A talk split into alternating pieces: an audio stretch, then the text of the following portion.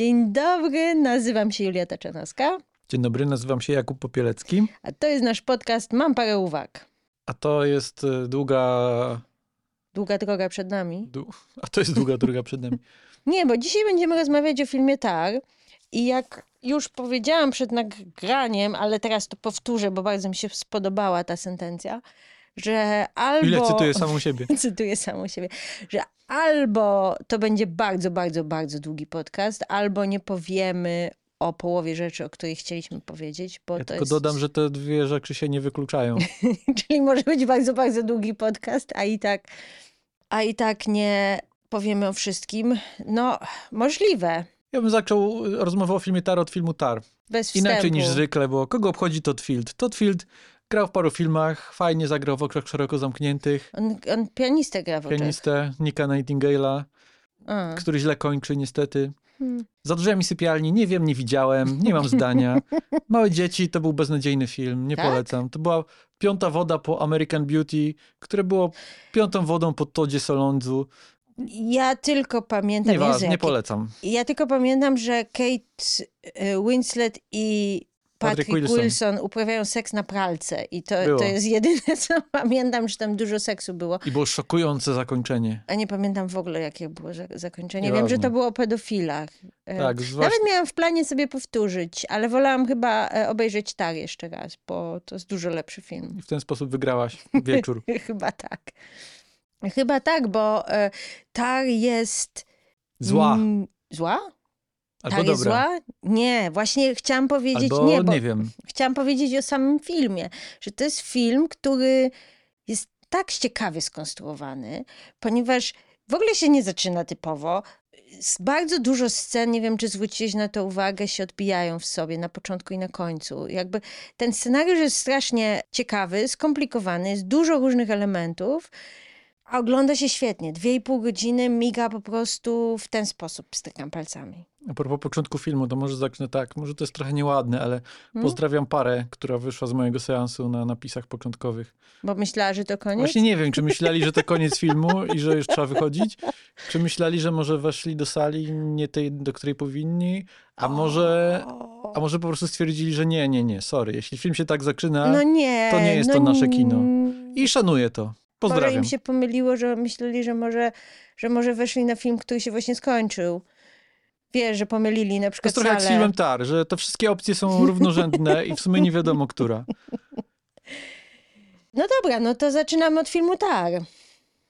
Dobra, to od razu od tego. Dlatego ja zacząłem sugerować, czy Lidetar jest zła, czy jest Mhm. dobra, y, czy jest figurą, którą powinniśmy uwznioślić, czy jest figurą, którą powinniśmy obalić. Bo wydaje mi się, że na tym polega cały numer tego filmu. Że nie wiadomo. Że nie wiadomo. Bo Mhm. jakże ja to sobie uświadomiłem dopiero po obejrzeniu filmu. Bo obejrzałem film i miałem takie dość mieszane uczucia, co w Mhm. zasadzie jest, to wydaje mi się, że znamienne. Tak. Bo w, generalnie, okej, recepcja filmu jest dość pozytywna, Mhm. ale jest jednak dużo skrajnych opinii. Są opinie takie, które chwalą ten film, Mhm. że... Znaczy, chwalą. Wszyscy, Wszyscy chwalą, zależy. tak? Poczekaj, się zdenerwowałeś się już. Spokojnie. To ja może powiem tak, że to jest ciekawe, bo zanim obejrzałam ten film, już, już słyszałam o imbie, która się dzieje wokół niego. Mhm. E, i o tym, że wiele osób uważa, że to jest film antykobiecy, anty-MeToo, a z drugiej strony słyszałam, że wiele osób uważa, że to, że jest przeciw cancel culture, albo że jest za cancel culture, albo że pokazuje, że cancel culture nie ma miejsca już, czy, czy jest jakby źle rozumiana. No właśnie o to chodzi. To jest trochę taki film, który... To jest pułapka. Mhm. To chyba w mówi się mówiłem, że to jest, cy, cytując admirała Akbara, pułapka. To jest papierek lakmusowy, takie lusterko dla widza w Tak. pewnym sensie. Dla jego poglądów, dla jego potrzeb, dla jego przekonań. E, dlatego na przykład są te głosy, tam jakaś dyrygentka się oburzyła, że to jest nie Mhm. fair wobec dyrygentek, że ten film robi złą robotę w takim sensie politycznym, że one nie po to walczyły, żeby teraz jakiś Todd Field kręcił film, w którym pokazuje złą dyrygentkę.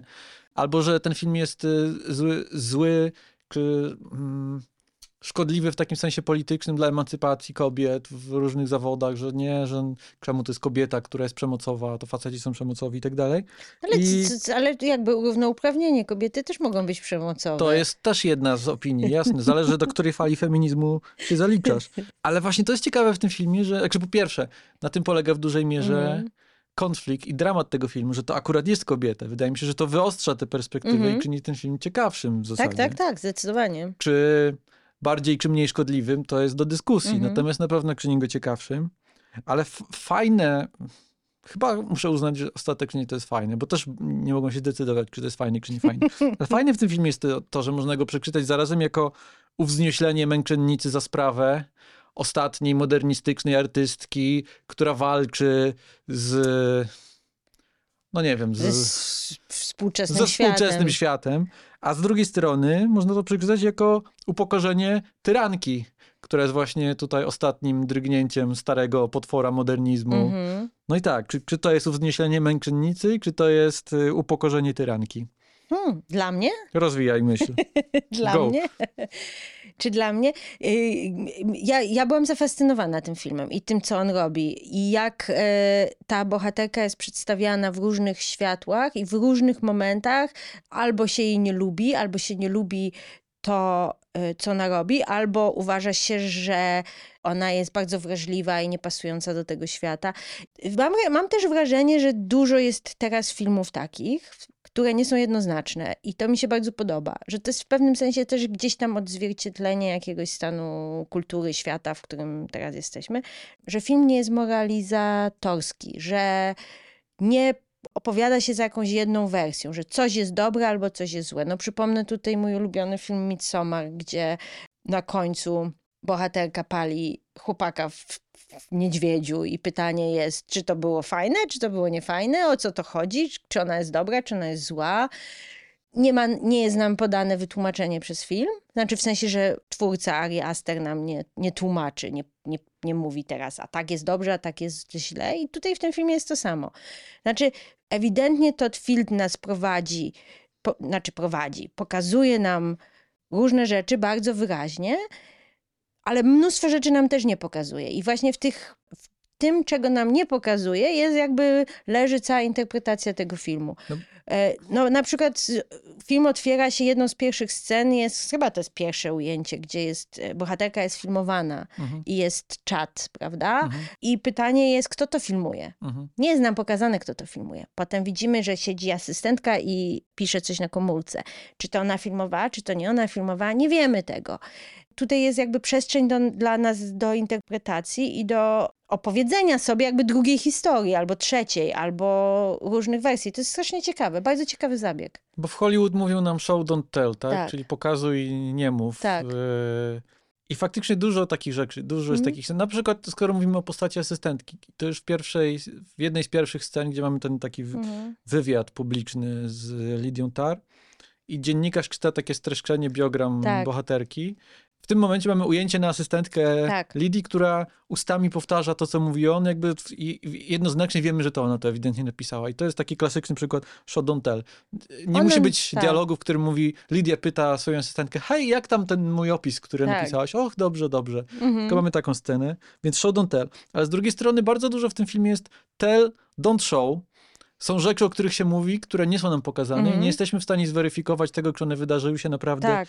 czy się nie wydarzyły, które prowokują dwuznaczność. Na przykład kwestia oskarżeń o grooming, czy o Tak. przemocowość pod względem Lidii Tar, które jakby ja bym dał wiarę tym oskarżeniom. Znaczy, Natomiast to nie jest pokazane Nie. i jest ten margines niepewności, którego mogą chwycić się te osoby, które Mhm. chcą obejrzeć ten film jako film o tym, jak to, jak to cancel culture jest złe tak. i obala wspaniałe figury wielkich artystów. Mhm.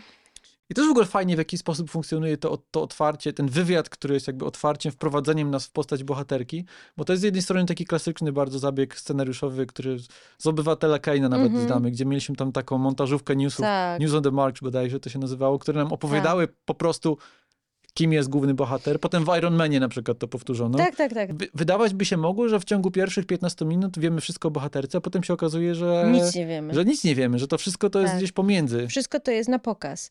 Mm. że to jest kreowanie jakiegoś wizerunku przez Lidię Tar. Ta scena jest świetnie zagrana przez e, Kate Blanchett. Mhm. Widać, że ona odgrywa jakąś rolę, że ona jako, nie że Kate Blanchett odgrywa jakąś rolę, tylko że Lidia Tar robi jakąś, jakąś szopkę, że Mhm. ona nie mówi tak normalnie, że to nie jest jej normalny głos, że to nie jest jej normalna, normalna gestykulacja. Mhm. I widać, jak jest, jak jest czytana te, te, ten jej biogram, I ona się denerwuje, ręce się jej trzęsą. I w momencie, kiedy ten.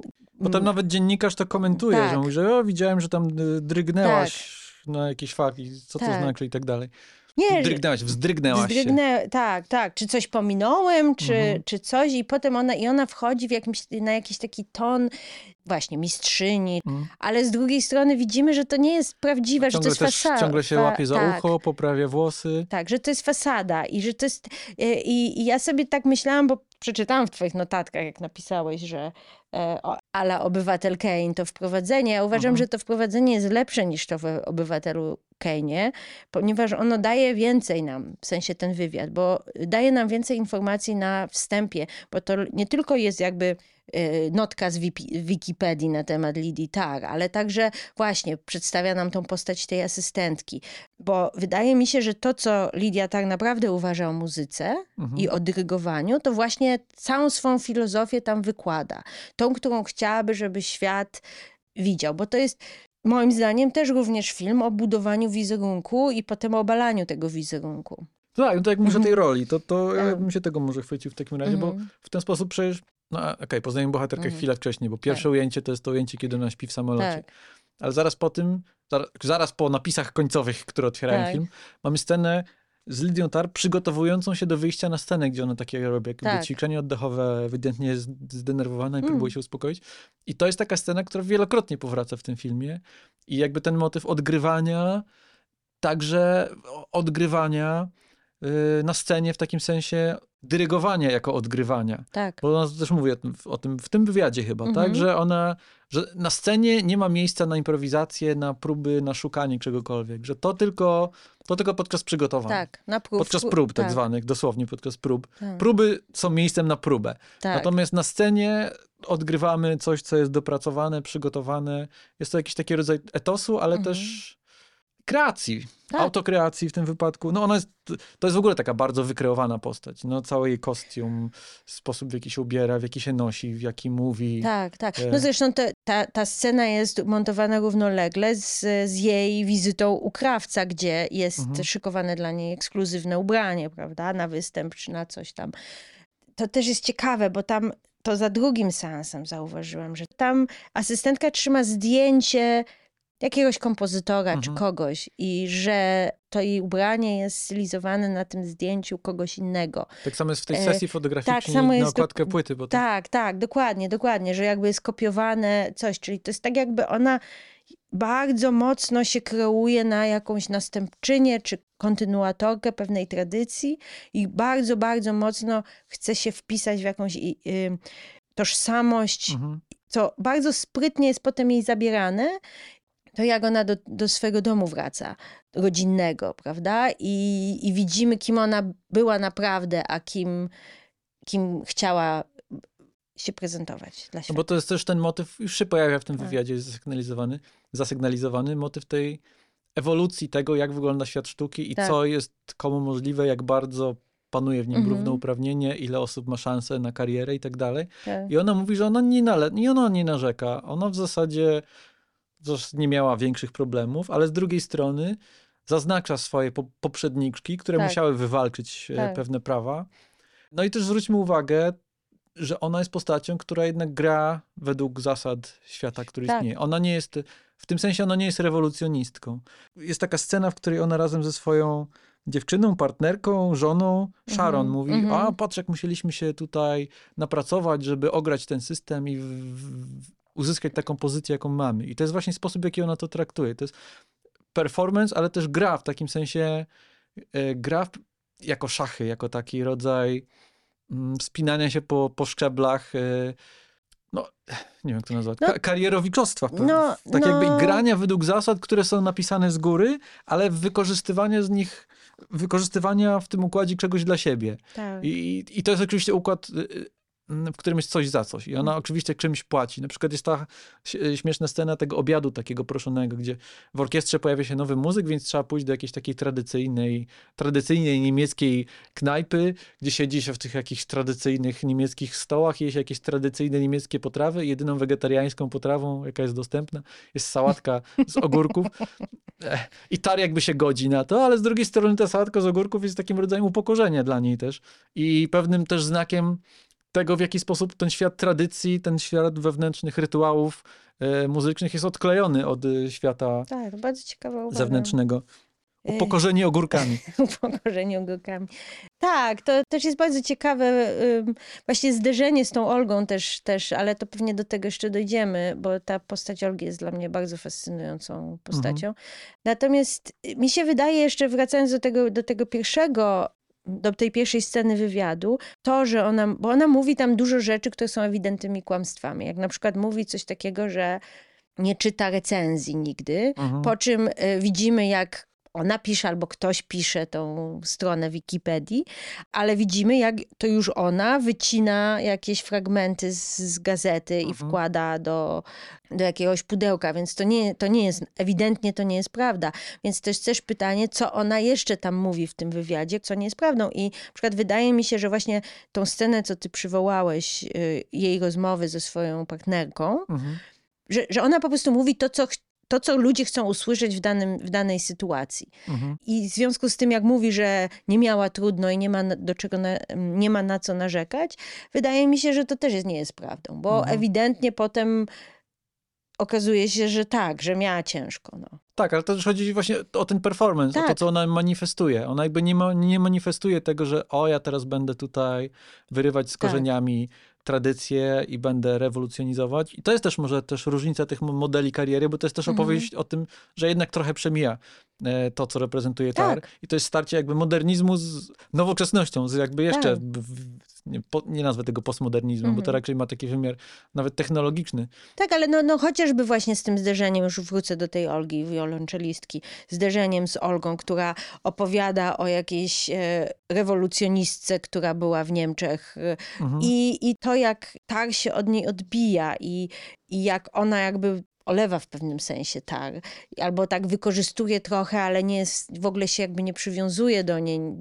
To jest już Mhm. pokazanie tej jakby no, nowego świata, nowego pokolenia, które przychodzi, które ma gdzieś różne rzeczy. No właśnie jest kilka rzeczy, bo jest, jest to starcie z, z chłopakiem z, Mhm. z Juilliarda, który A, zostaje usadzony i on ewidentnie, on ma taką, takie podejście rewolucjoni, e, e, rewolucyjne. Też, tak. Że o, było tak, a teraz będzie tak i my chcemy tak. I to jest coś, czego Tar nie potrafi zrozumieć, jako osoba, która jednak nauczyła się Tak. Pracować w tym systemie i wyzyskiwać ten system jakby na swoją korzyść. Mhm. To jest jakby skrajnie, skrajnie różna strategia Tak. robienia kariery, czy Tak. bycia artystą, czy bycia osobą w świecie nawet. Ale też wątek Olgi jest bardzo ciekawy w takim sensie, bo to jest pytanie, kto tu kogo wykorzystuje tak naprawdę? No, Czy Olga jakby nie ogrywa tar, właśnie No, wiedząc, kim tak. ona jest? Nawet ten motyw z butami. Jest to, je- je- jest ta, ta cała scena przesłuchania, tak, tak, tak. gdzie tar na- nagina zasady, porozpoznając wiolonczelistkę, Po która jej się podoba po tak. butach. Ale ona te buty wcześniej zobaczyła w łazience Tak. i, i ciekawe, czy Olga może celowo jej się No może przez przypadek. wyszła, a może przez, przez Tak. przypadek. No i Olga, Olga też jest symbolem tego nowego, tutaj rozwinę ten wątek może Mhm. te, technologicznego, co miałem na myśli. No bo tak jak mówisz, ona jakby nie poznawała świata y, y, kultury muzycznej w taki tradycyjny sposób. Tak Mhm. jak Tarim pyta, a który album? No, Tak. no wie tam album YouTube. YouTube, tak. I, I to jest bardzo fajne. I, I to jest wątek, który powraca w tym filmie. Ten wątek Tar walczącej z technologią, która ją wyprzedza i jakby wynosi świat w inne rejony, trochę dla niej niepoznawalne. No nawet pierwsze ujęcie filmu to jest ujęcie ze smartfona, Mhm. w którym Tar jest pokazana. Powracająca w jej ulgach obelga regularnie, to jest robot. To jest Tak. chyba najgorsze upokorzenie dla kogoś Tak. w, w oczach Tar. Nazwać go robotem. No jest też ta krytyka muzyki współczesnej w ogóle, która pada z jej, z jej, z jej, z jej ust. To też w tej scenie, w scenie Tak, wykła, wykładu, gdzie chłopak ch- ch- No. dyryguje jakiś taki bardzo współczesny kawałek, atonalny, Mhm. gdzie tam jakaś dziewczyna chwali, o świetne napięcie atonalne. e, i- Tar się śmieje, że na- napięcie Tak. było, ale z atonalnym bym Tak, dyskutowała. tak. Smyczki jakby się stroiły. I potem Tak. krytykuje też 433 Johna Cage'a, mówi to Mm. samochód bez silnika. Mm. Więc to, to do tego wątku 433 i krytyki muzyki współczesnej jeszcze Mhm. pewnie wrócimy. E, na razie wyliczę jeszcze te inne instancje technologii walczącej, walczącej star, no bo mamy ten elektroniczny odgłos za ściany, y, który prześladuje ją A, przez tak, cały film. dzwonek, E, dzwonek. Dzwonek, potem się okazuje, że to jest jakaś taka maszyna podtrzymująca, czy to jest dzwonek twoim zdaniem? Moim zdaniem to jest dzwonek. Moim zdaniem to jest jakaś maszynka, która Podtrzymuje podtrzymuje życie życie, staruszki mieszkającej. Tak, że to jest jakaś, jakaś maszyneria, która A, pomaga jej oddychać albo Widzisz, coś takiego. jak to ciekawe? To jest też śmieszne, że ona zaczyna nucić w którymś momencie. Tak, i E, w ogóle gra na fortepianie. Gra, powtarza ten tak. interwał na, na fortepianie. Nawet się zastanawiałem, czy ona go, czy ona nie zauważa przypadkiem, że ona go wpisała w swoją kompozycję. Mm, możliwe. Bo to jest dźwięk, który gdzieś tam funkcjonuje w tle. E, I to jest trochę taki jakby alarm, zagrożenie. Mhm. Właśnie dlatego ja to po, połączyłem z tą staruszką, bo ja to czytam jako takie zagrożenie starością. I A to, nie, nie, zdecydowanie. W takim tak. sensie, że to, to jest ta staruszka, starość, ale zarazem ta technologia i to jest takie przypomnienie dla, Przemijanie. dla że ona trochę przemija i ta technologia jest tym, co ją wypycha i co do niej dzwoni, hej, hej, starzejesz się. Tak. I też jest śmieszna scena, gdzie po jednej z prób ona idzie do, do kontrolki i Mhm. prosi muzyków, żeby dali jej nagranie i mówią, Tak. chcesz pliki wave? Ona mówi, Mhm. nie, wolę MP3, tak jak ludzie tego będą słuchać. Mhm. I słychać w tym pogardy, ale słychać też świadomość tego, że jednak te jakby zasady, którym ona hołduje, to nie są zasady tego świata. Mhm. Tak samo jest na przykład w jej podejściu do maili, gdzie kiedyś okazuje, że tam pętla się zaciska Mhm. i zbliża się jakieś dochodzenie, ona szybko kasuje wszystkie maile, które w, jak, w jakiś tam sposób Sugerują, malują ją w złym tak. świetle. Ale co na myśli, że te maile znikną? Jakby to są No maile tak. wysłane do kogoś, więc Tak, zawsze one gdzieś one będą. zawsze będą. Tak, w ogóle, w ogóle tam jest też taka scena, gdzie ona wie, mówi, narzeka na swój komputer do asystentki, właśnie Mhm. chce przejrzeć jej komputer i mówi, Mhm. o nie, mój komputer znowu nie działa, te maszyny i Todd Field mówił w jakimś wywiadzie, em, on mówił różne rzeczy. To jest właśnie ciekawe z tym filmem, że to naprawdę trudno jest, trudno jest się trzymać jakiegoś jednego wątku, bo po prostu Mhm. pięć nowych wątków akurat wskakuje do głowy. E, Na przykład mi się te, teraz jakoś, to, to co chciałam powiedzieć przy, przed chwilą jakoś mnie znudziło, więc teraz mówię nową rzecz. Czyli to, że jakby dla TAR jest bardzo ważna intencja twórcy, zamysł twórcy. E, I żeby odczytać ten zamysł twórcy i przetworzyć go przez siebie. Mhm. Więc ja mam takie pytanie, czy intencja Toda Fielda jest dla mnie ważna, czy ja mam ją brać pod uwagę, czy to jest to, co Todd Field nam mówi, że trzeba, że czy on miał, jakie on miał, jaką on miał intencję, jaki on miał zamysł kręcąc ten film i co on chciał nam opowiedzieć. I czy my mamy to czytać, czy my mamy wyciągnąć z tego filmu własną interpretację, e, prawda? Bo na przykład No to jest pytanie z zajęć z teorii literatury XX wieku. Śmierć autora. Śmierć autora. E, tak, ale to jest ciekawe, jak, jak właśnie tak to interpretuje i e, jak ona opowiada, jeszcze wrócę Mhm. do tej sceny wywiadu, jak ona mówi o tym, jak op opisuje, w jaki sposób dyryguje orkiestrą i że ona jest Bogiem, ona jest władcą, Mhm. że ona zatrzymuje czas, że ona Zatrzymuje i rusza. i rusza, Mhm. prawda? To jest jakby cały ten film jest o tym, że między innymi też o tym, jak postać, która, której się wydaje i która jest na szczycie świata, na szczycie jakiegoś świata, Mhm. jakby spada z tego piedestału. I dlaczego spada? Co powoduje, czy to jest jej własna pycha, czy to jest po prostu nowoczesność, która ją dogania, czy czas, zmiana świata. kontrolować czas. No, no dokładnie, dokładnie, że, że i dlatego na przykład ta, to, co ty mówiłeś o tej starości jest bardzo ciekawe. Mhm. Ta scena, kiedy ona pomaga tej staruszce. Mhm. I to jest w ogóle ciekawie, tam w tym filmie jest strasznie dużo takich elementów. Jest bardzo ciekawe, jak to jest pokazane. Ta staruszka jest naga, Mhm. da? kładzie się i naga. I potem pomaga tej, tej córce podnieść tą staruszkę, Mhm. po czym biegnie do swojego mieszkania i zdejmuje koszulę, w której, w której była i też jest naga. Jest jakby podobna Hmm. figura jest jakby jej i tej staruszki. Mhm. I Todd Field nam bardzo dużo jakby takich rzeczy sugeruje przez obraz. Strasznie mi się to podoba. E, jakieś takie właśnie zbieżności, które na, nas mają kierować w jakąś stronę. I dlatego mówię, że on nam dużo pokazuje rzeczy, natomiast równie dużo nam nie pokazuje. To ja bym się chwycił tego, Mhm. co mówiłeś o tym, o tym czytaniu intencji Mhm. twórcy, interpretacji, bo to też się z tym czasem w takim sensie łączy i w tym czasem wchodzenia tar w smugę cienia, czy przemijania jej czasu, bo to ją bardzo, takie podejście bardzo ją datuje, wydaje mi Mhm. się. Umiejscawia ją na pewnym etapie e, historii sztuki, czy, czy teorii interpretowania. To jest teoria sprzed, Bar sprzed Barca, sprzed Derrida. Artysta, jego intencja jest najważniejsze. Mhm. Mm, To nie dzieło ma mówić, tylko to jak dzieło ma mówić, ale ma mówić e, językiem, którym napisał je twórca, Mhm. tak jakby. E, no bo w tym wywiadzie ona opowiada o swoim podejściu do Malera Tak. i co ona zrobi z tą piątą symfonią, jak, jak należy dyrygować i O przedstawić światu piątą mówi. symfonię. I ona mówi, że ona się będzie, ona będzie próbowała zrozumieć jego intencje.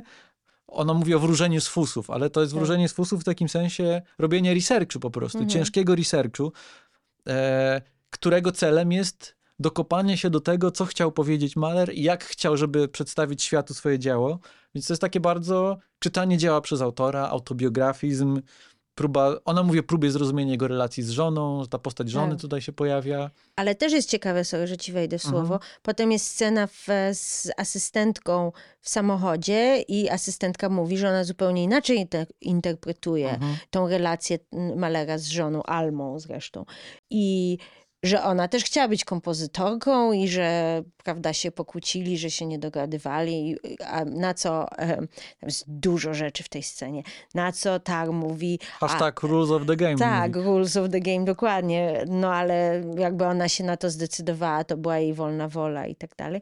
Bardzo to jest ciekawe. To jest też pokoleniowe starcie. Mm, Właśnie o to chodzi. Asystentka jest już tym nowym, a, tak. a Tar mówiąc to, co mówi, że są takie zasady i trzeba według nich Mm. grać, pokazuje jakby jej podejście. I to też jest ciekawe, jakby podejście tak do sztuki jest też bardzo jakby filtrowaniem sztuki muzyki przez nią, czyli przez jej interpretację zamysłu autora, czyli ona widzi Malera i relacje z jego żoną w ten sposób, a ktoś Mhm. inny może widzieć to zupełnie inaczej i zupełnie inaczej zinterpretować tą sztukę.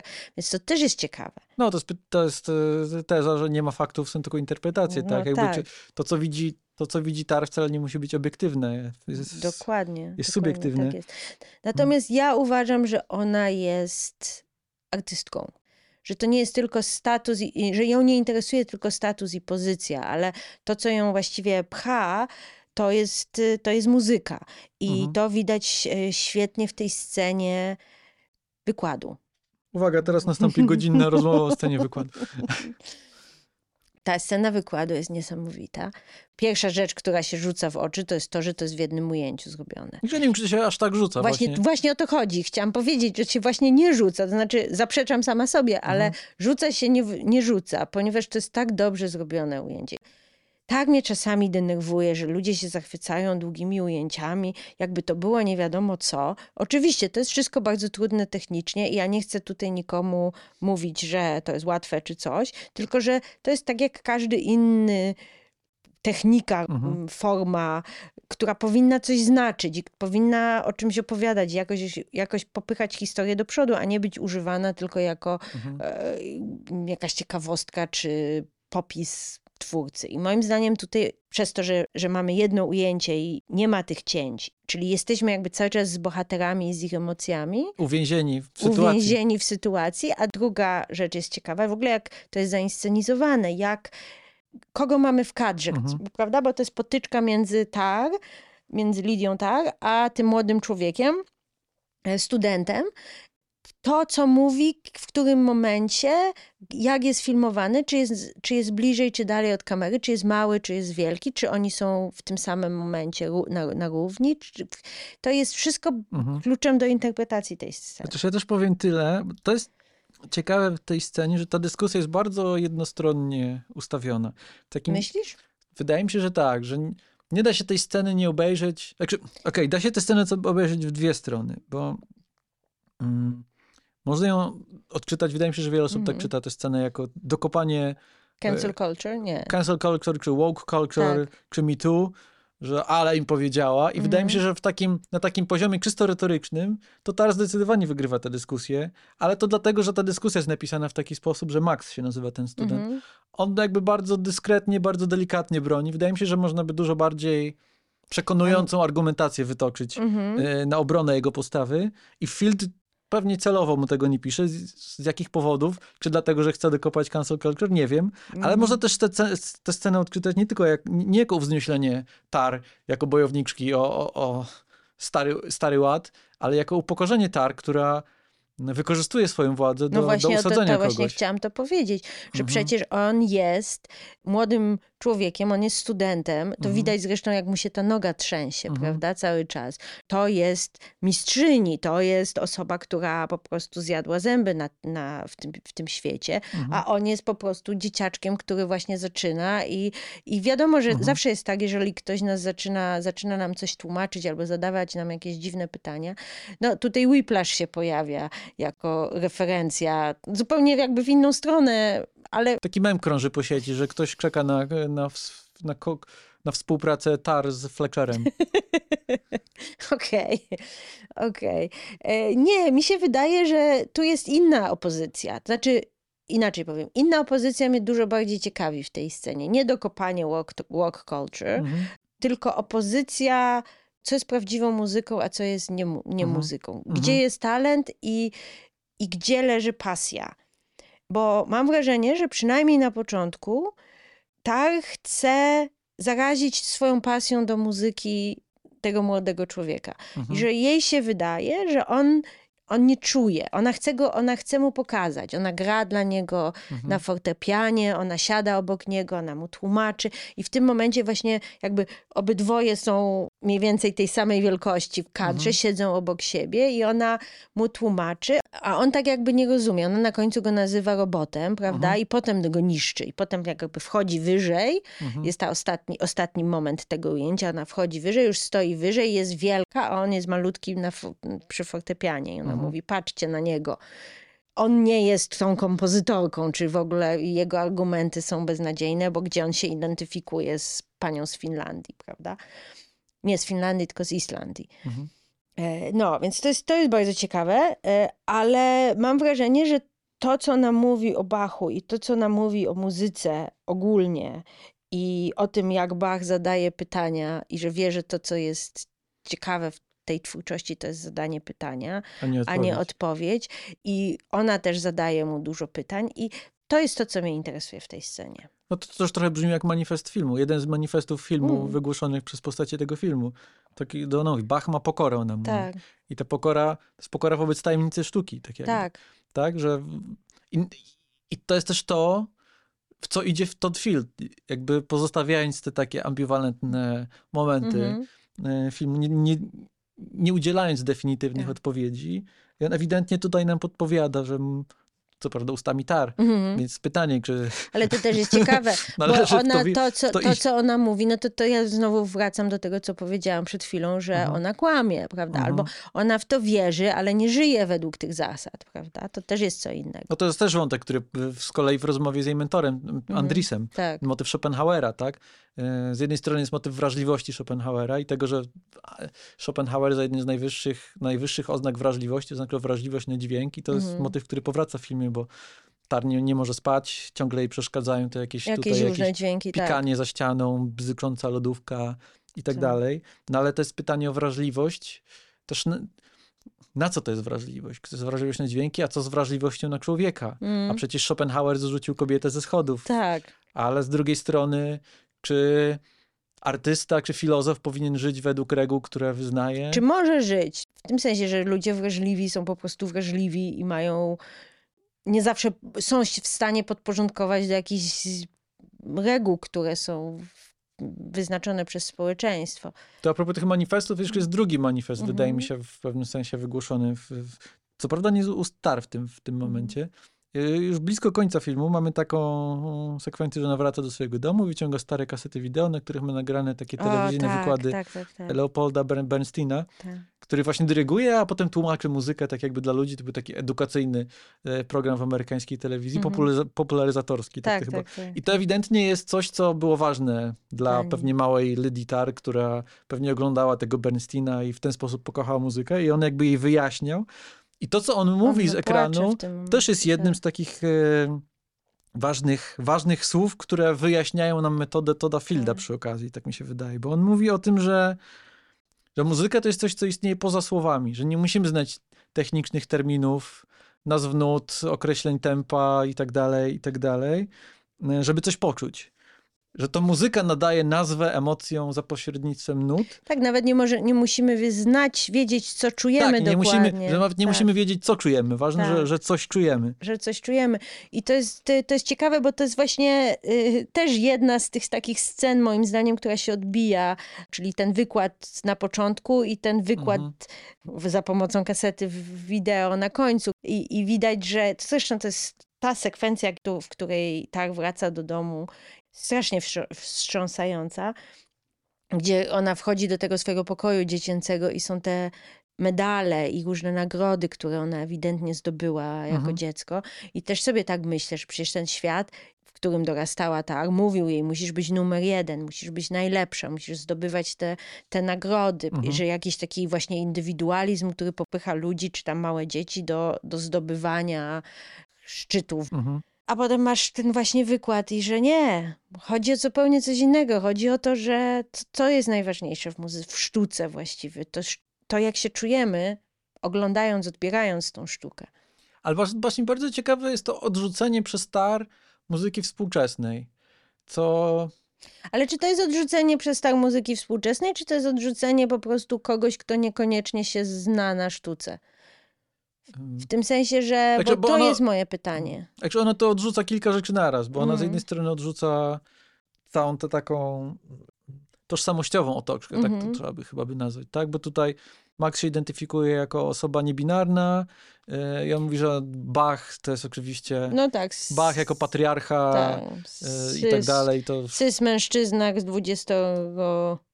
No dużo dzieci. na co Tar mówi, ale co z tego, ale przecież poza tym ja jestem lesbijką i co mi do Beethovena. Mhm. Też nie przepadam za, za panem Ludwigiem, ale Mhm. jego muzyka to jego muzyka. Mhm. Więc to jest, to jest jeden aspekt, ten jakby aspekt tożsamościowy, ale z drugiej strony ona wprost tu krytykuje e, krytykuje atonalne napięcia w muzyce Anny Tor, Torvaldsdottir, mówiąc, że brzmi to jakby ktoś stroił smyczki. Mhm. Potem krytykuje 4.33 Johna Cage'a, Mhm. czyli ewidentnie taka współczesna muzyka bliższa jakiejś muzyce konceptualnej, czy bliższa performanceom, tak to można nazwać, w przypadku Cage'a przynajmniej. Samochód bez silnika, takie metafory też Tak. używa. No to jest taka bardzo konserwatywna wizja sztuki, gdzie ona, gdyby to przepisać jakby na, na malarstwo czy, Mhm. czy na film, to ona broni jakby figuratywności, broni narracyjności, broni sztuki, która opowiada jakąś historię po prostu. E, tak jakby Nowe Horyzonty nie. Z- Złoty wiek No Hollywood tak, ale poprosimy. sama, słuchaj, sam wiesz dobrze, że jadąc na Nowe Horyzonty, czy oglądając jakieś filmy artystyczne, wie się czasami, że coś jest po prostu bełkotem.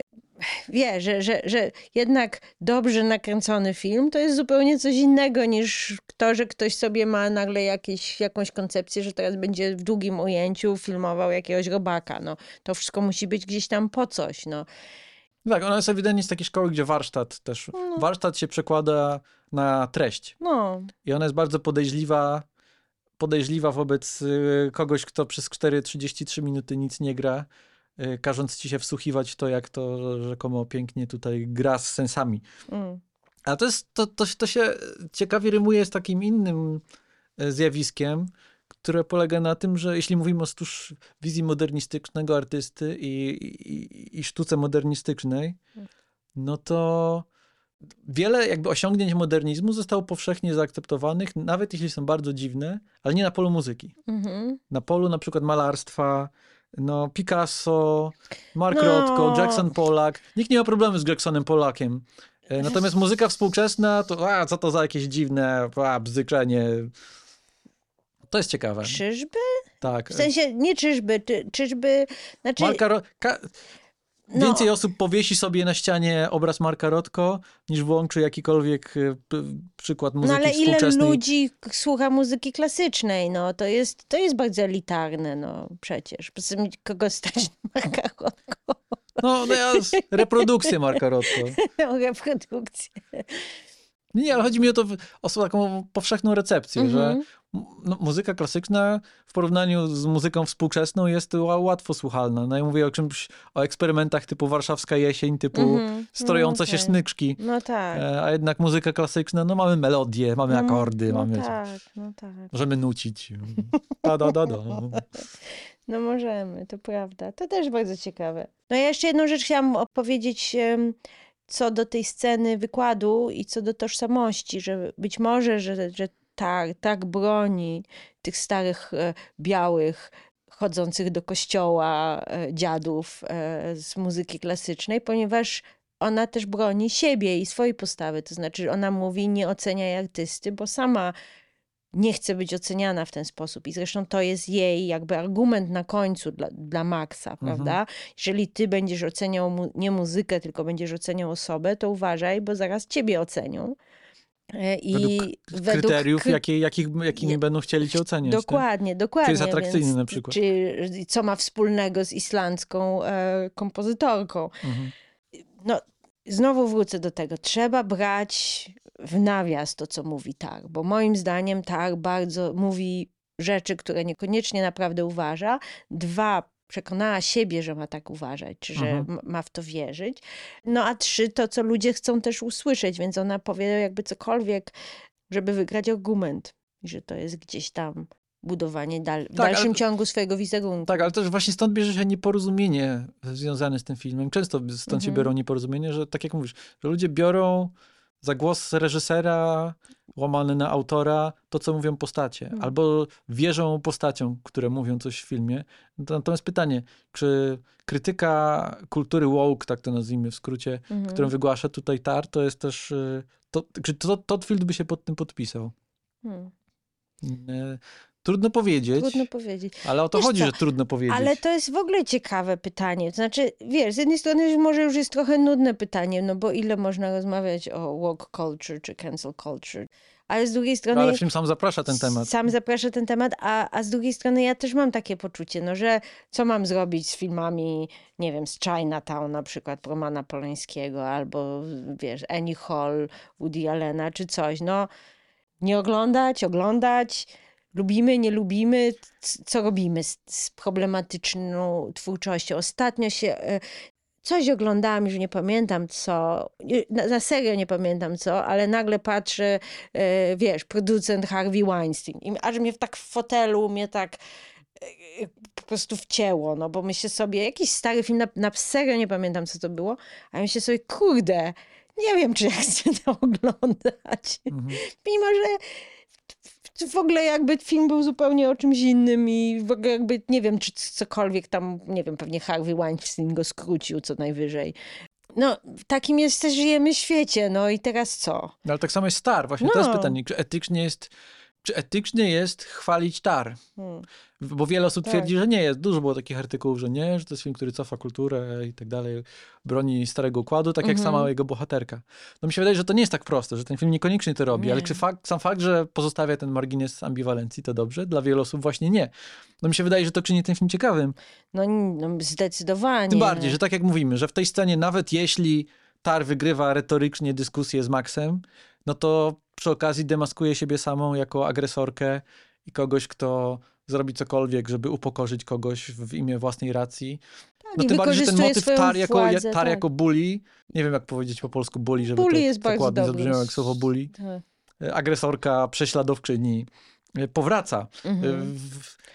No, chociażby scena, w której ona y, y, rozmawia z Bully swojej córki. Właśnie to chciałem powiedzieć, że to jest bully to, do kwadratu. To jest bully, Bully bullinguje bully. Tak, Bully po prostu nie i właśnie to jest idealnie pokazane, jak ona po prostu wykorzystuje i swoją pozycję, i swoją władzę i właśnie to, że jest dorosłą osobą. I jeszcze powołuje się na Boga, bo mówi, I Bóg tak, widzi wszystko, Tak, uważaj. ona w ogóle, to jest w ogóle bardzo ciekawe, bo mi się wydaje, że ona, ona się ma za Boga. Mhm. E, e, ona mówi, że ona jest ojcem Petry. Mhm. To, to jest bardzo też ciekawe, dlaczego ona tak mówi. Nie mówi, że jest mamą, prawda? Mhm. Ona mówi, że jest ojcem, czyli jakby stawia się w jakimś takim patriarchalnym układzie, prawda? Że właśnie Bóg ojciec, że Mhm. ona jest tą decydującym, ostatecznym, ostateczną instancją, że mimo, że nawet jeżeli jest kobietą, to nie jest kobietą.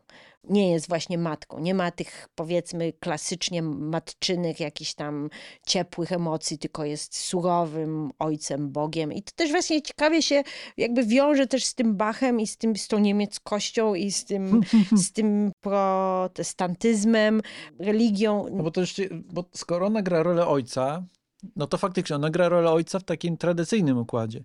E, takiego ojca, który jest w pracy i nie ma go jakby na Tak. co dzień, który jest tylko od czasu do czasu z No dzieckiem. tak, przyjeżdża do to ta do Sharon domu. jest taką jakby tradycyjną matką, która Mhm. raczej zajmuje się logistyką życia tego dziecka, czyli tutaj się nim opiekuje, jest, Tak. spędza z nim czas, karmi go i tak dalej.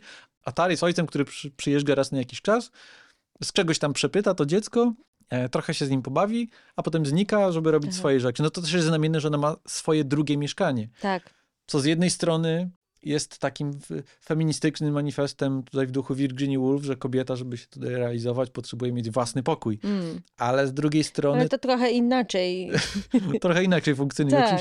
Chociaż też ciekawy jest kontrast między tymi mieszkaniami. to jest niesamowite. W ogóle do scenografii to Plus jeszcze z dojść. mieszkań, mamy tak, trzy mieszkania, które kontrastują, bo mamy Tak. dom oficjalny Tar i Sharon, który jest takim jakby betonowym betonowym labiryntem. bunkrem w ogóle. Potem mamy ten, to stare mieszkanie Tar, w którym ona pracuje. Białe, Jest, takie puste, czyste. no i mamy jej dom rodzinny, który jakaś taka obciachowa sklejka, raz strojone pianino, jakieś Tak. stare fotografie. Obskurny jakiś taki właśnie, stary. No i to teraz tak, Ciasny. y, weźmy zasady, pokaż mi swój dom, a powiem ci, kim jesteś. To który z tych domów y, to Lidia Tar? Tak, ale też jest ciekawa filharmonia, zauważ, e, berlińska, która jest drewniana i ona Mhm. jest bardzo drewniana i ciepła, pra- prawda? Jakby też jest ciekawy kontrast z tym domem, z tym bunkrem, w którym mieszka e, Mhm. Tar i Sharon, który jest totalnie nieprzyjazny. No, chciałbyś Mhm. mieszkać w takim mieszkaniu, znaczy, wiesz, bardzo ładny, jest piękne to mieszkanie, ale kompletnie i zresztą to jest też śmieszne, jak jest ten pokój dziecięcy tej Petry i tam wiszą jej takie rysuneczki na ścianie, takie kompletnie ko- kontrastujące z tym, z tym właśnie betonem e, i, i potem jak to porównasz z pokojem małej Lidii Tar, Mhm.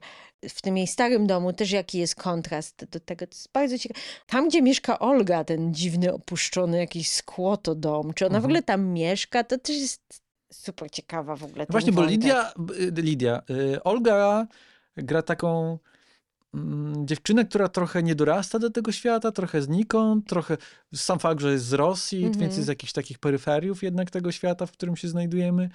Y, To, że ten YouTube wiadomo, a z tak. drugiej strony się okazuje, kiedy Tarion pyta, czy ona się nie boi tu o swoją posadę, no Tak. mówi, a spoko, tam mój wujek, tak. wujek mi trzyma posadę w orkiestrze, jakby co, nie? Tak. Czyli ona też jest dzieckiem z, ne, z nepotyzmu i z jakiegoś tam przywileju, mimo wszystko. tak. Więc co, co jeszcze bardziej nakręca tę po, tę podejrzliwość wobec jej postaci, tego, czy ona, w którym miejscu ona pokazuje prawdziwą siebie, a w Mm. którym ona też bardzo tak karierowiczowsko tak. gra i próbuje Tak, bo- wykiwać w pewnym tak, sensie bo Lidię. ewidentnie, no, w sumie... A, jeszcze jest ten no, ich wyjazd wspólny tak, do Stanów, No właśnie chciałam gdzie do mówi, tego... mam jetlag, tak, y, idę spać, a, A- potem idzie na randkę z Tak. chłopakiem czy na imprezę. Tak, więc właśnie to też jest takie ciekawe. Właśnie chciałam do tego wrócić.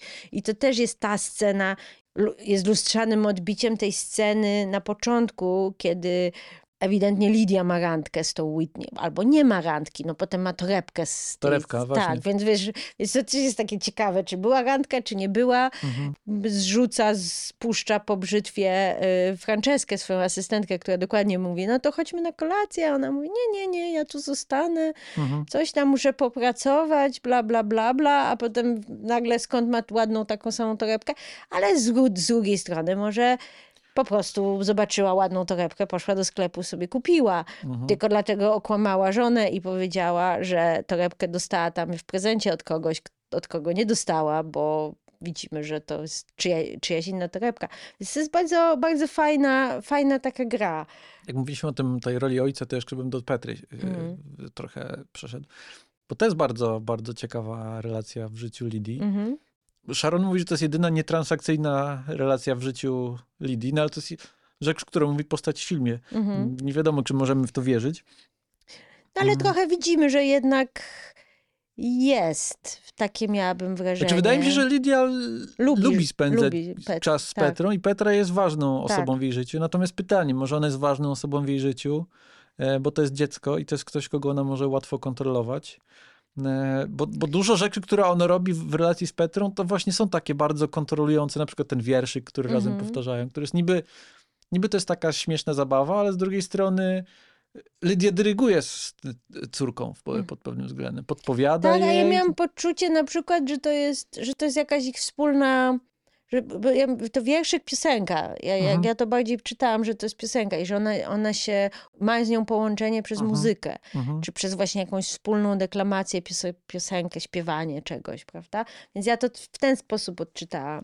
No mamy też scenę z babcią, która chyba jest jeszcze gorsza. Jeśli Lidia jest zła, to babcia jest jeszcze gorsza. Która babcia? To, jest chyba, bab... to chyba jest babcia, tak? A Która mama- kazała, która kazała A. Petrze poukładać zabawki, mimo Mhm. że zabawki już były Był- ułożone. Były ułożone, a były ułożone w orkiestrę. Mhm. To też jest ciekawa scena, no bo tam te zabawki są ułożone, więc też być może, że Lidia potrzebuje kogoś, kto ją kocha i kto ją adoruje, No tak. bo ktoś, kto chce ją naśladować.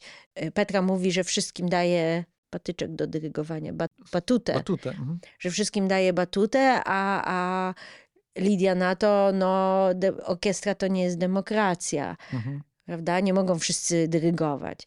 Więc to też jest ciekawe. W, w pewnym momencie też Petra mówi do Lidii, że jest najpiękniejszą osobą, którą widziała, jak Lidia wtedy jest rozma- tą twarz rozwaloną. Mhm. No więc to też jest takie, też może jest transakcyjna. Nie wiadomo. To może Kate Blanchett Kate pogadajmy. Blanchett. Jest ktoś taki w tym filmie. Jest ktoś taki w tym filmie, no. No ale co można powiedzieć o Kate Blanchett? No Kate Blanchett jest wspaniała, no jest, jest, jest ciekawe, bo y, przed nagraniem tego podcastu obejrzałam taki wywiad z Kate Blanchett, godzinny, bardzo ciekawy, mm, gdzie ona zupełnie jest inną postacią niż, niż Lidia e, w, tym, w tej scenie wywiadu. I to jest takie, takie, tak sobie pomyślałam, no świetnie, no bo, bo jednak w pewnym sensie Kate Blanchett jest bardzo poważną, większą niż życie aktorką. Znaczy, ma się wrażenie, że Kate Blanchett nie wiem, Unosi się stąpiła- centymetr nad ziemią. Tak, stąpiła do nas z niebios i jest po prostu jakąś ikoną i, i jest elegancka i jest dystyngowana i w ogóle. I, Mhm. No i trochę Lidia Tar jest taką osobą, a tutaj jak ogląda się wywiad z Kate Blanchett, to się okazuje, że to jest zupełnie nie ta sama postać. W sensie, że ona nie gra siebie, a ma się wrażenie, że to jest zupełnie, no jakby się ona się wtapia w tą rolę. No. Jak zresztą w każdą rolę. Ja pierwszą że, fi, film, który widziałam z Kate Blanchett, to była Elizabeth, gdzie ona gra Nie młodą. widziałeś wcześniej Władcy Pierścieni? Nie, Elizabeth była wcześniej. Była chyba. wcześniej? To też Nie wiem. teraz. Nie ma znaczenia. Nawet jeżeli widziałam ją we Władcy Pierścieni, to ona tam gra trzy sekundy i można ją zapomnieć. Mhm. W sensie to, to, co ona tam robi, z całym szacunkiem mogłoby zrobić 15 innych aktorek. Natomiast jeżeli chodzi o Elizabeth, to jest naprawdę niesamowita. I tam jest taka scena w tej Elizabeth, gdzie ja naprawdę sobie pomyślałam, Jezus Maria, to jest, to jest jakaś geniuszka aktorstwa, ta pani. Bo tam jest taka scena, gdzie jest jakiś, jakaś e, narada i tam jest jakiś problem, mają zaatakować, czy ktoś ich ma zaatakować, jest jakaś bardzo stresująca sytuacja. I Elizabeth jest jako no, świeża, nowo upieczona królowa, ma podjąć jakieś decyzje i nie ma pojęcia, co ma, co ma zrobić. I po prostu tak jak ona gra takie, że musi trzymać, z jednej strony musi trzymać fason, no bo tu są całe mnóstwo jakichś mężczyzn, którzy na nią się patrzą, a ona jest tą dziewczyną i musi udowodnić z jednej strony, że ma wszystko pod kontrolą, a z drugiej strony jest totalnie, nie ma pojęcia jakby co się dzieje z, i jakby jaką decyzję ma podjąć. Taka jest nerwowość w tym jej graniu i coś jest takiego magne, magnetycznego. I to samo miałam poczucie, tak, tak samo mi się wspaniale na nią patrzyło właśnie w tej, jeszcze raz wrócę znowu do tej sceny otwierającej tego, tego wywiadu i Mhm. to, jak ona czeka na ten wywiad, jaka ona jest zdenerwowana właśnie. Mhm. I potem jak właśnie ma odpowiadać już na to pytanie i już zupełnie jest inną personą i coś udaje i ty widzisz tą sztuczność tej osoby, którą ona próbuje być. I ja ci powiem tak, jak zobaczyłem ten film się zaczyna, jest ta scena, że ona stoi w korytarzu, Mhm. czeka na wejście na scenę i sobie pomyślałem, o nie, Kate Blanchett gra rolę. Taką, wiesz, Tak? patrzcie jak gram. Ale wydaje mi się, że być może trochę się dałem złapać na pułapkę tego, że ona tutaj gra, że gra. Mhm. Tak. E, bo, jak wiadomo, jak często jestem podejrzliwy właśnie wobec takiego aktorstwa, popisowego aktorstwa, które jest nie, nie tyle głębiej, co jest Mhm. bardziej. No, nominacja do Oscara to jest wręcz potwierdzenie tego, że to jest taka rola, bo zazwyczaj takie role są nominowane. No E, tak, I ale... to jest taka rola, którą Mhm. da się, która jest popisowa też w takim sensie, że da się ją przepisać na szereg różnych mm, zachowań, umiejętności, które musiała opanować Kate Blanchett, żeby się do niej przygotować, bo ona to mówi po niemiecku, dyryguje dyryguje orkiestrą, kies- tak, gra na pianinie, wygląda, w- moduluje głos i to są wszystko takie bardzo aktorskie rzeczy właśnie. Patrzcie, to jest rola. I, I potem jak robisz wywiad, to możesz spytać, o jak się pani przygotowywała, co było największym wyzwaniem, sratatata. Natomiast to wszystko ma niewiele wspólnego z takim prawdziwym, jakby głębokim aktorstwem, Mhm. tak mi się wydaje. To są takie trochę ornamenty, które pomagają raczej No tak, no y, aktorce dida- wejść didas- w rolę i- tak, i nam zobaczyć te role. Tak. mm, Tak, jakby jakiś opis z zewnątrz, prawda? O, Mhm. Kate Blanchett dyrygowała prawdziwymi muzykami, mhm. prawda? Była, rzeczywiście się nauczyła, tam przygotowywała się dwa lata, prawda? I tak dalej, i tak dalej. No i, i to jest wszystko jakby, no, opis.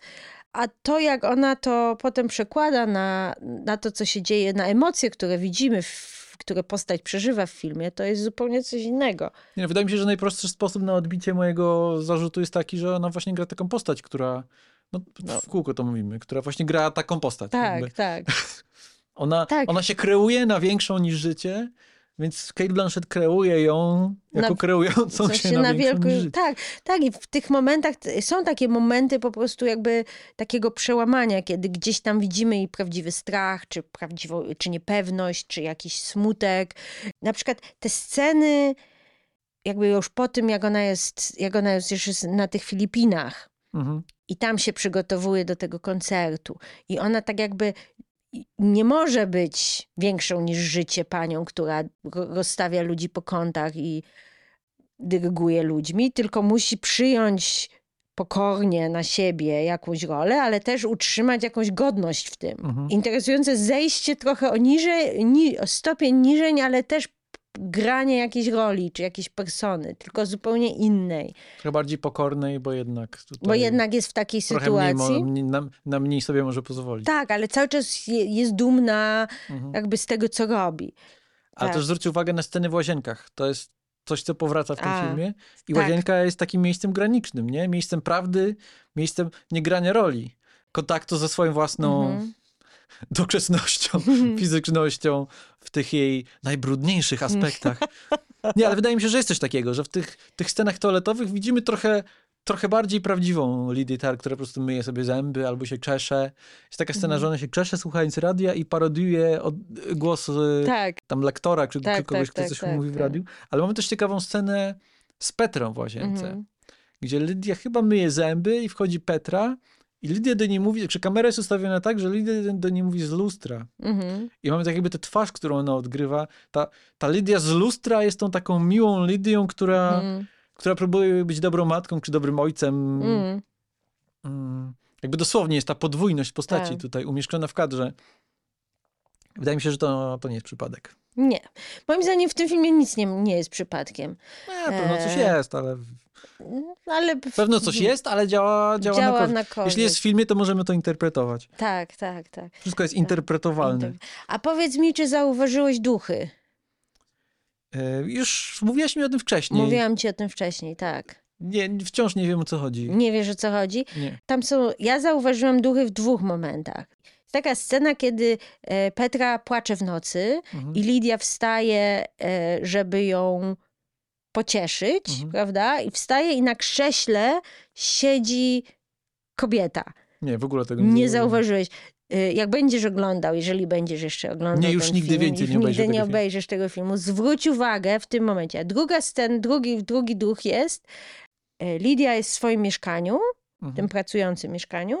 Jest taka scena, gdzie ona sięga po jakieś nuty z Mhm. takiej szafy. Jest jakby zdjęcie przez, przez szafę, ujęcie przez szafę na nuty.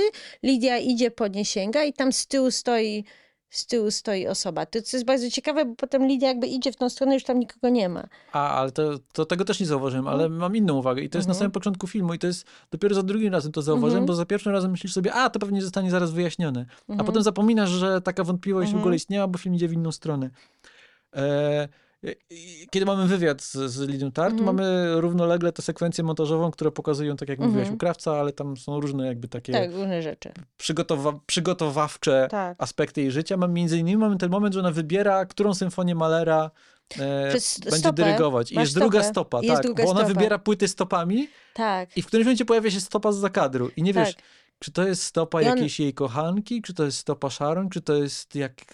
No właśnie to jest pytanie, czy to jest stopa tej dziewczyny, tej Krysty, która Krista, popełniła no właśnie. Samobójstwo, czy to jest, ja na, na początku myślałam, że to jest stopa tej, tej Franceski, że ona, Mhm. że ona też była jej dziewczyną, kochanką. Prawdopodobnie E, była. ale- Możliwe była, nie wiadomo. Mhm. To, to też nie jest wyjaśnione, bo to troszeczkę, to troszeczkę jest tak, że ta Franceska to też jest super ciekawa postać. E, Jest tą asystentką idealną, prawda? Wszystko ogarnia, wszystko załatwia i w pewnym momencie, jak nie dostaje tej posady, no, ona jest dyrygentką, prawda? I chce zostać Mhm. dyrygentką. Jak nie dostaje tej e, posady zastępczyni, no to po prostu tak nagle Ona ucina. znikała w screen. Tak, tak. I uci... Ej, właśnie sobie teraz, to, Mhm. może to jest głupie, ale czy Franceska ma interakcję z jakąkolwiek inną postacią? Czyli myślisz, że Czy Franceska... Istnieje? Nie, ma interakcję, ona tam siedzi, a może, nie wiem, no nie zwróciłam na to uwagi, ale może rzeczywiście jak... Nie, ale to są takie głupie Tak. teorie trochę, które Mhm. potem się rodzą po, po, po obejrzeniu Tak. tego filmu i ludzie mówią, że o, zakończenie to sen. Tak, tak. Co to jest za głupia teoria? W sensie, okej, nawet jeśli, to co z tego? To jakby nie o to chodzi, czy to się wydarzyło, czy nie wydarzyło, tylko co to znaczy Dla w filmu. tekście, jakim jest film. Tak. Tym bardziej dziwne, że jeśli ktoś się zastanawia, o, zakończenie snu, bo jest tak dziwne, bo nie wiadomo, gdzie ono jest. To są Filipiny. tak, to, są, Chociaż to też nie jest powiedziane. to też nie jest E, powiedziane. to wprost. zakłada, no w każdym razie jakieś azjatyckie państwo. Ale no E- rozumiem, jeśli pierwsze, tak sobie potem zacząłem myśleć, okej, Mhm. sen, sen. No, Pierwsze ujęcie filmu, nie wiem, czy zwróciłaś uwagę, Ona śpi. Lidia śpi, No, więc może ha, ha, ha. mamy to. Nie, ale tam jest też, e, też e, jest... Ale z drugiej strony no. ona jest ciągle bez, cierpi na bezsenność. No, ale potem śpi wiele razy. Widzimy, jak śpi na przykład y, w, no, w, tym, no, w tym swoim mieszkaniu pracowni, Mhm. jak się wyprowadza, to tam śpi. I też jej się śni, że tam... W tym Dużo jest snów. Tak, dużo jest snów. Śnią się, śnią się jej różne rzeczy, między innymi, że śpi na łóżku w wodzie i płynie wąż i się pali. Mhm. Po tym śnie jakby wszystko zaczyna się rozpadać w jej życiu. No jest jeszcze sen z Kristą, Se, tak. która ją przytula, albo Tak. dusi, albo nie wiadomo no, co. Tak, tak. Jakieś Mm. erotyczne to jest No i mamy kilka takich dziwnych sekwencji z tym Mhm. bieganiem po parku, gdzie ktoś krzyczy. Tak. Mamy to spotkanie z czarnym psem w skłocie. To jest w ogóle strasznie ciekawe. Tak. Zmieniamy wątki, ale Ty. spotkanie z czarnym psem w skłocie, które kończy się tym, że Lidia się potyka, upada i Mhm. rozbija sobie twarz. Bardzo znaczące jest to, w jaki sposób ona ogrywa tę sytuację Mówisz, wobec świata. tak. Ona mówi, że nie, ktoś mnie pobił i, Mhm. i używa klasycznego tekstu You should see the other You should guy. see the other guy, tak. Jakby ona unika tego upokorzenia Mhm, w zasadzie. tak. Jakby in, interpretuje, czy przedstawia wersję sytuacji, która jest No, kreuje jakąś, kreuje, tak, tak. kreuje, no, kreuje, bo jednak jak ktoś cię napadnie, to ci ludzie współczują bardziej niż jak się wywrócisz, chociaż nie wiem, ale potem Olga ją pyta, a gdzie, a gdzie cię ktoś napadł? No, a ten pies ewidentnie... To te, pyta, też pytanie, czy ten pies jest prawdziwy. Mhm. No, chodzi po tym podmokłym skłocie, w- po tej piwnicy. To też jest, można psychoanalitycznie to e, interpretować, że ona schodzi w To dół jest do wnętrze, ona jest brudna w tak, środku. mokro, mokro tam jest.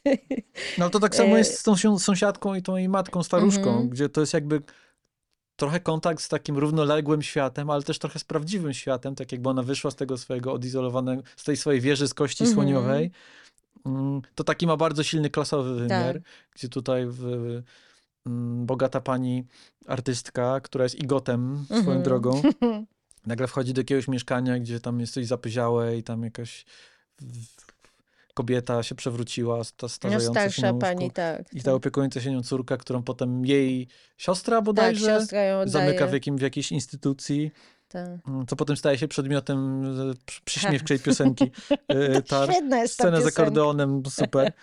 E, Ale to też ma taki, w- zmierzałem w tę stronę, że to Mhm. ma też taki trochę psychoanalityczny wymiar, w takim sensie, że to jest konfrontacja z matką Mhm. i z rodziną. Tak, E, I tam też coś jest przecież z tą matką. Jest ta matka, z którą ona unika kontaktu. tak. Jest to Nie- mieszkanie, którego nie odwiedza. Matka, która nie istnieje w Tak. tym filmie. Jest to Brat jest imię, tylko. to jest chyba brat, tak, jest imię, która które sobie zmieniła. Mhm. No ale oczywiście, że sobie zmieniła imię, skoro, To skoro nikt nie mógłby się nazywać Lidia Tar. Lidia Nie ma tak. takich ludzi. Gosia, to jest prawdziwe imię. Gosia wiolonczelistka. Tak, jest Gosia wiolonczelistka, tak. I Knut. E, czekaj, czekaj, żeby wrócić jeszcze do jakiegoś wątku, bo mam wrażenie, że 15 wątków żeśmy poruszyli. E, ja, mam, Chciałam ja, ja bo bym chciał wrócić... o- Łazienka, ja jeszcze A, o łazie- łazience, bo mówimy o mrocznych, mrocznych stronach Tar. Zapomniałem o tym powiedzieć, że zwróć uwagę, jest ta scena tuż przed jej finałowym wtargnięciem na scenę, Mhm. gdzie przewraca Marka Stronga. No to Ona się objawia z toalety. jak kurde w horrorze, jak w Mhm. jakimś krzyku, ale Wychodzi z kibla. Wychodzi z kibla, Jak ale, demon. ale Albo- pomyśl sobie, że, ta, że, że to też jest odzwierciedleniem sceny z początku, kiedy ona widzi Olgę i te jej Mhm. buty też Tak, widzi tak. w toalecie, Jasne. prawda? W ogóle te elementy horrorowe, tam już mówiłam o tych duchach, Mhm. E, ale ta scena z tym, jak ta córka, jak Petra ją woła i ona idzie i tam siedzi ktoś, to jest też taka, ona pociesza tą córkę i ta córka nagle kieruje, tak jakby coś zauważyła w korytarzu. Mhm. I to był taki moment, kiedy ja tak, oj, oj, oj, oj, czy tu teraz będzie zupełnie w inny w inną stronę Parasite 2, Mhm. prawda? Nagle się zrobi horror. Ale jest coś w tym, że jest dużo takich sekwencji, gdzie właściwie jeszcze wrócę do tych duchów, gdzie nam się wydaje, że, co, że ona coś słyszy, że ktoś, coś, że ktoś ją obserwuje, że ona. I to, są, I to są momenty, w których ona traci gdzieś tam kontrolę już nad swoim życiem. Mhm. E, ale nawet ta scena z tym psem, prawda? Co ten pies może znaczyć? Czy to jest, co symbolizuje czarny pies? Pff, Szatana, nie wiem, zło, albo po prostu to jest sobie piesek. E, Jest całe mnóstwo jakichś takich właśnie elementów, które budują napięcie bardzo ciekawie. Wiesz co, jeszcze miałem dziwną, dziwne porównanie, które przyszło mi do głowy, ale to jest dłuższa historia, więc Mhm, e, powiem tak. E, To są trzy wątki, które prowadzą jeden do drugiego. Jeden to jest taki, to się wiąże z tą moją trochę obawą związaną z ambiwalencją tego Mhm. filmu, bo generalnie szanuję tę ambiwalencję i wydaje mi się ona siłą tego filmu, tym bardziej, że sam jestem niewolnikiem relatywizmów regularnie. U, Ale boję się, że ten film niektóre osoby mogą oglądać faktycznie jako taką power fantazję, że ha, ale ona jest super, ale im dowala i chce być jak tar. Nie, nie widzę tego w ogóle. W sensie, A że ja słyszałem takie tony rozmawiając z niektórymi osobami i podejrzewam, że wiele osób, no to zwłaszcza scena z Maxem jako upupienie mitu. no tak, no ale potem, wiesz, potem to się wszystko odwraca. Też mi się tak wydaje, ale wydaje mi się, że można ten film tak odczytać.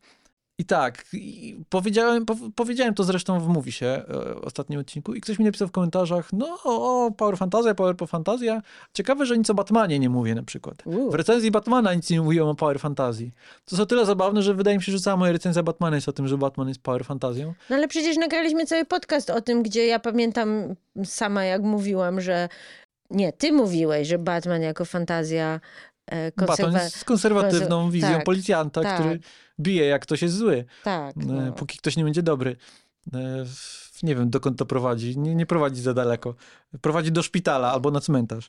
E, No albo nie, do ale że zamiast, że ale zamiast to Batmana prowadzi do no, psychiatryka. zamiast żeby kurde, Bruce Wayne swoje pieniądze przeznaczył na pomaganie. Mm. pracować u podstaw? Tak, tak, tak. No miałam wrażenie, zapraszamy na nasz odcinek, bo Batman Ale- jest naprawdę dobry. Ale bo to jest, to jest drugi Mm, etap te, tego tak. ciągu, który chcę przedstawić, bo myślę o Batmanie, o Mhm. Tar i potem sobie pomyślałem, hej, Tar to jest lepsza wersja Jokera. Uuu. W takim sensie, że to jest ambiwalentny portret odpychającej figury, który możesz sobie zinterpretować jako pochwalny albo jako krytyczny, jako taki film papierek lakmusowy. Wydaje mi się, że Joker ma parę podobnych, e, Okej. parę podobnych energii uruchamia, tylko że Joker to robi łopatą niestety. Ło- Joker E, Chodzi mi na przykład o to, w jaki tak. sposób e, Todd Phillips się nazywał reżyser, tak? Dobrze mówię? Todd Phillips e, bawi się z ambiwalencją, że nie wiemy... Dwa Tody. Dwa Tody, a. Hmm. Dwóch Jake'ów, dwa Tody. Chodzi mi o to, w jaki sposób Todd Phillips podchodzi do tych rzeczy, które są niepewne i co być może się wydaje Jo- Jokerowi. Arthur Fleck, tak się nazywa. Mhm. Co się wydaje Arturowi, a co się nie wydaje, a potem nagle bierze siekierę i mówi, patrz, Mhm. to mu się wydawało, to był sen. Zej Ca- Caci Beats to, to nie jest jego dziewczyna. Tak. I to mi się wydaje, że to bardzo upupie ten film i Mhm. bardzo jest wyrazem jakiegoś takiego braku szacunku, e, czy braku wiary w kompetencje poznawcze Mhm. widza. Że lepiej by Joker pracował, gdyby Todd Phillips się trochę cofnął i zostawił Też- nam to pole do Też mamy interpretacji. podcast o Jokerze, też Mamy, zapraszamy. gdzie mówimy to samo Tak. tylko przez dwie godziny. E, no i wydaje mi się, że Tar, upraszczając, wydaje mi się, że Mhm. Tar d- do puenty, że Tar nie popełnia tych błędów, że Nie. Tar zachowuje, zatrzymuje się na tej idealnej kresce pomiędzy tak albo nie, na kresce albo. Tak. No, no właśnie to, co mówiłam na początku.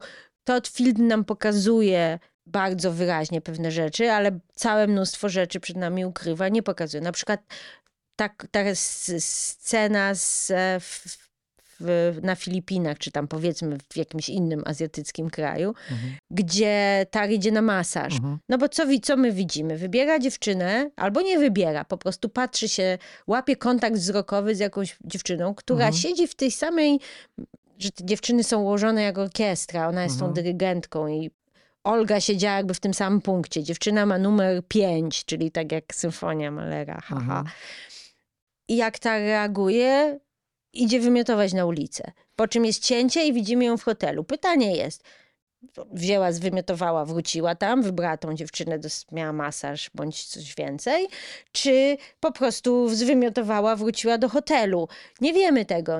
To, to wszystko jest jakby w naszej gestii, co sobie wymyślimy, co się tam wydarzyło, jak widzimy tą postać, co byśmy chcieli, żeby się wydarzyło. No i też sam fakt, że wybiera dziewczynę, tak jakby coś, co, sobie, co sama wcześniej ewidentnie robiła, No, wybierała sobie no, dziewczynę. No tak, to, to znaczy to jest tak, że ona nie wybiera, ona po prostu łapie kontakt wzrokowy, ta pani mówi numer Mhm. 5, tak, i wtedy tak, tak, tak, ale chodzi mi jakby o sam mechanizm Tak. wybierania dziewczyn, że to jest coś, co teoretycznie Tak. nie jest jej obce, tak, natomiast tutaj w tej, w tej takiej dziwnej, zinstytucjonalizowanej formie nagle jakby wydobywa pewną, pewną dziwność. pewien aspekt i pewien, dziwność tego. Tak, ale to jest w ogóle niejasne, tak. czy, czy ta, w ten sposób wyglądają salony ma- masażu w, na Filipinach, pojęcia. czy, to, czy ona trafiła do domu publicznego.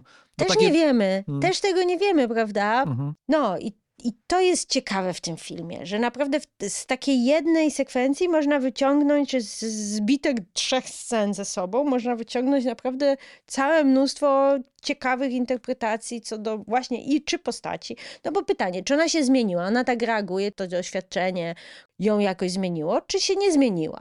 Bo na przykład też jest bardzo ciekawa scena, jak, tak jak mówię, no, ta se- sekwencja w tym domu y, rodzinnym jest bardzo ciekawa. Mhm. Tam jest taka scena, no jak ten brat się pojawia i tak Mhm. stoi na szczycie schodów, prawda? Mhm. To jest ten moment jej największego upadku. Wraca do domu rodzinnego, straciła związek, straciła dziecko, straciła pracę, mm, została publicznie jakby upokorzona.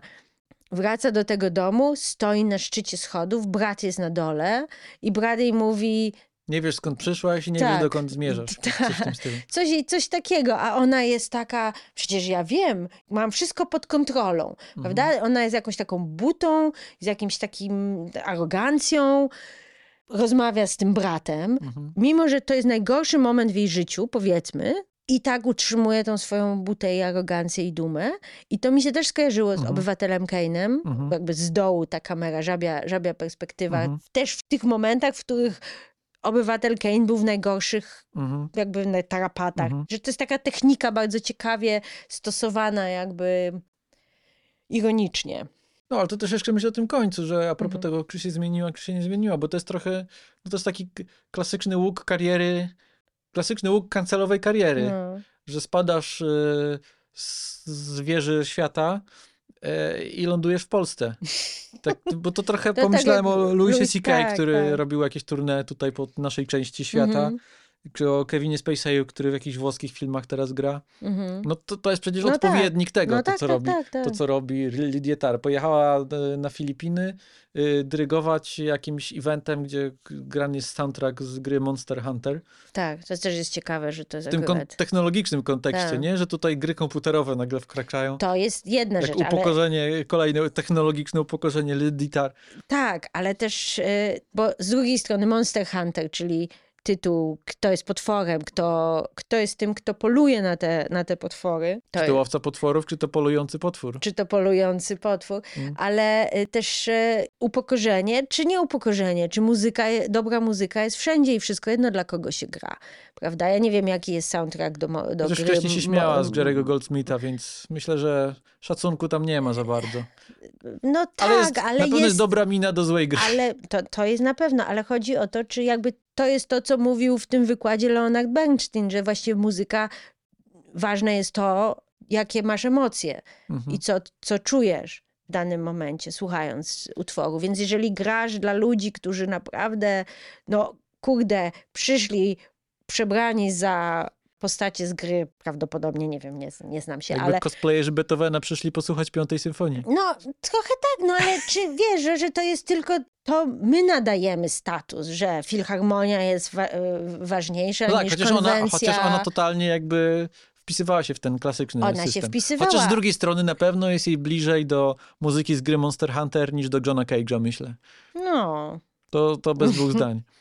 No tak, ale chodzi, chodzi o emocje i możli, możliwe, że to, że to jest po prostu jej odkupienie. No. Że, że może to jest od, upokorzenie, ale może to jest też powrót do korzeni, czyli do grania dla ludzi, dla emocji. Tam jest też ten voice-over, y, wstęp do ciekawe, gry tak. i tam głos taki Bardzo poważny głos. bardzo poważny, męski głos wprowadza nas, Tak. graczy, w grę i mówi, ja tu mam zapisane jakieś takie luźne tłumaczenie, pisząc na szybko napisałem, Mhm. nie ma odwrotu, wkraczamy w nowy świat, coś tego typu i potem, jeśli lost your nerve, używa Tak. takiego zwrotu, nie wiem jak to po- powiedzieć, jeśli straciliście rezon, No, jeśli straciliście rezon, odejdźcie i niech nikt was nie ocenia. E, Czyli Lidia została wykluczona, no ale to też, to też jest ciekawe, że jakby ostatnie słowa w tym, Nikt- w tym nikt was nie ocenia. Nikt, nikt was nie ocenia. I to może też 8 na jest... 10. 8.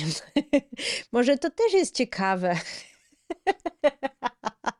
może to też jest ciekawe, że ten film właśnie to jest to, co ten film nam mówi. No jakby przestańmy oceniać. Ludzie są ludźmi, popełniają błędy, są złymi ludźmi też często. Komu oceniać? nie Niech spodziewałem pierwszy, się, że za, zacytujesz zespół Depeche Mode. niech pierwszy People are people. People. Ludzie są ludźmi. Dobrze, zacytuję Jezusa. Niech ten rzuci kamieniem pierwszy, kto jest bez grzechu. Od Martina Gora do Jezusa.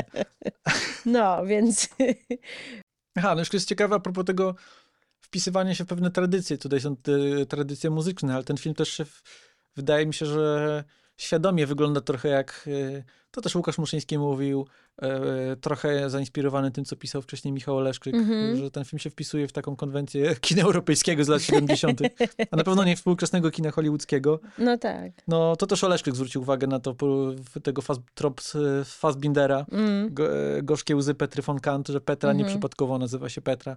Petra, czyli Córka. córka, Lidii. Tak. Bo faktycznie gorzkie łzy Petry von Kant to jest dość, dość podobny schemat tam jest przepracowywany, bo też mamy artystkę, upadającą artystkę Mhm. i jej taką asystentkę, która po cichu cierpi w jej cieniu, Mhm. oczywiście w niej zakochana. No i też trochę z Fassbinderem się kojarzy ta taka estetyka takiego szaroburego arthouse'u.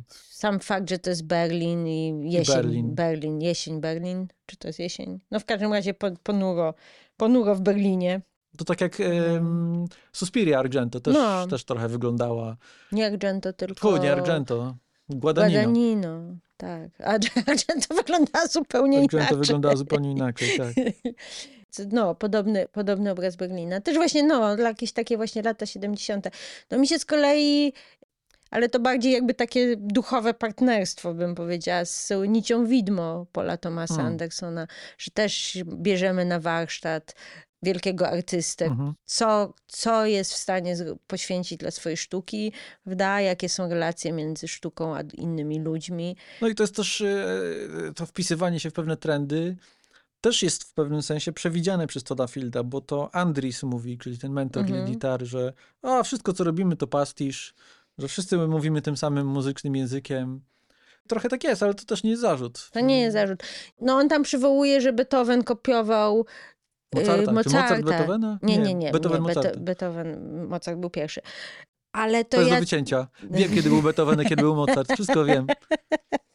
ale ja tu zacytuję z kolei mojego ulubionego Quentina Tarantino, w sensie mój ulubiony cytat, jeden z dwóch moich ulubionych cytatów z Quentina Tarantino. Drugi jest, gdy tylko wyszedłeś, zmieniła się nie do poznania. Faktycznie często się pojawia u nas w redakcji. E, No w każdym razie ten cytat jest e, z Quentina Tarantino, który mówi, że wszyscy kradną, wszyscy artyści, wszyscy reżyserzy kradną. E, Wydaje mi się, że to i- powiedział Jarmusz, ale z drugiej strony podejrzewam, że oni wszyscy to powiedzieli. A jeśli nie, to wszyscy to myślą. Tak. Myślisz, że, że, że artyści kradną, no ale że, że kradną, nie kradną, no inspirują się, biorą coś fajnego, przerabiają to przez siebie, tak moim zdaniem sztuka ewoluuje. No.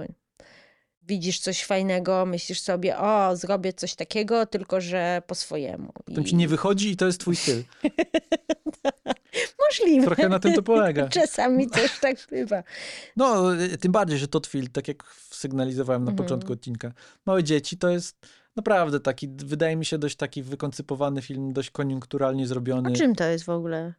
To jest Kate, Bla- y, Kate Blanchett. Kate Winslet Kate romansuje ma z Patrickiem Wilsonem na przedmieściach i na te same przedmieścia wprowadza się pedofil, który już nie chce być pedofilem.